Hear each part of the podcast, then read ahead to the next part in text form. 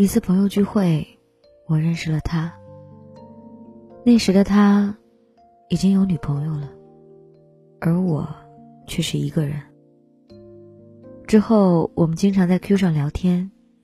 突然有一天，他对我说：“我喜欢你，虽然我有女朋友，但是我喜欢你。”突如其来的告白虽然让我不知所措，但是我没有拒绝他。我知道，我不是一个好女孩。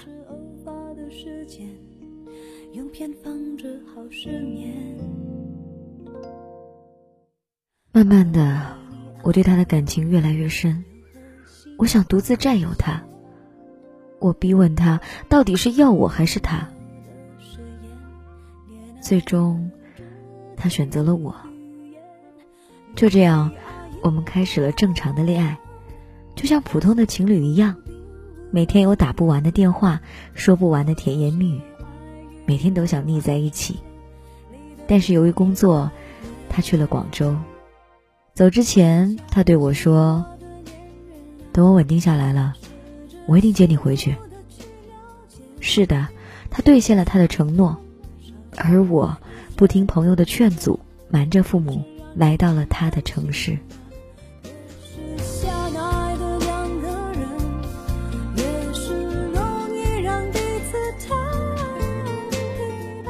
我们每天一起上班，一起下班，一起去逛夜市，一起去大排档，一起去超市买东西。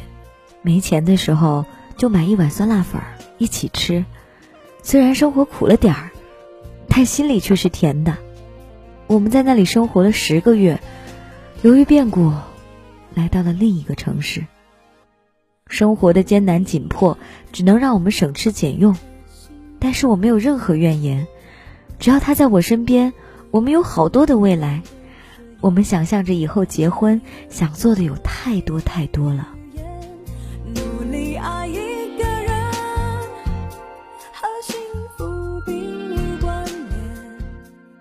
但是，随着时间的流逝，我发现他对我的态度冷淡了，我也对他越来越无理取闹。我们经常吵架。但是谁都不知道因为什么而争吵。我不确定，他是因为爱我，还是因为习惯，才和我在一起。突然有一天，父母来电话，想让我出国跟他们一起生活，不放心我一个女孩子在外面闯荡。我答应了。他听到这个消息，一开始不同意我出国，不希望我离开他。但是他也没有办法，只能接受这个现实。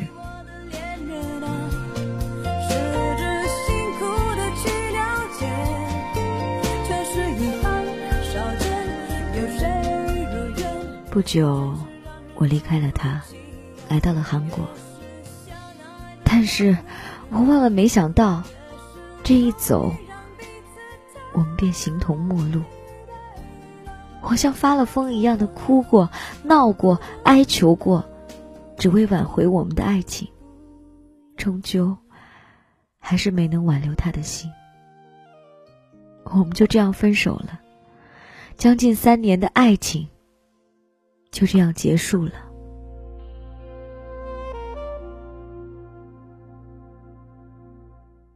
如今分手三年了，他早已有了女朋友。而我依旧一个人。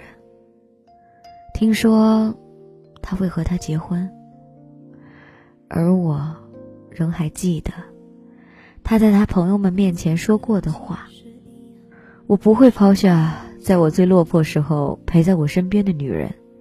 如果结婚，我一定会和我同甘共苦的女人结。”这句话我依然清晰记得，但早已没了意义。是树的风险，情感是偶发的事件，用偏方治好失眠。感谢这位朋友分享他的凡人故事。这是在我新浪微博私信里面收到的一个故事，来自韩国的听友。远离家乡，或者更让你静下心来想想过往的故事。下面这段话呢，是我在微博上看到的，不是我说的。他说：“当一个男人要跟你分手的时候，你是挽留不住这段感情的，因为男生是理性的，他不会在没有下家的时候妄自跟你分手，大抵是因为另一个女人，要么是他爱上了另一个女人，要么他是想追求另一个女人，要么他是想换另一个女人。所以，当你想要挽回的时候。”这个男人的心都已经飘到另一个女人身上了，所以你挽回不了从前的那份感情。这就是这一段话所表达的。当然，这是一个以偏概全的观点，当然太过绝对了。但是我仍然在这段话底下看到了很多个赞，说明有人深受其害。有的时候我看电视剧里面的故事，我总想这怎么可能在生活里面发生呢？但是我忘了一件事儿。叫电视剧、电影，它都是来源于生活，又高于生活，所以啊，很多故事的原型，它都取材于平凡人。所以，当我做了《凡人故事》这档节目的时候，我才发现，那些电视剧里的情节真的会发生。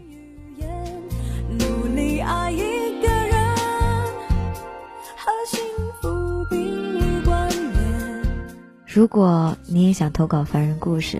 您可以在新浪微博 DJ 白雪的私信，或者在蜻蜓的微社区加我的私人微信留言给我，或者在 DJ 白雪的订阅号里面留言给我，我都可以收到。同时提示一下各位，当您投稿给本栏目组的时候呢，我们节目就有权把它用在我们音频节目上。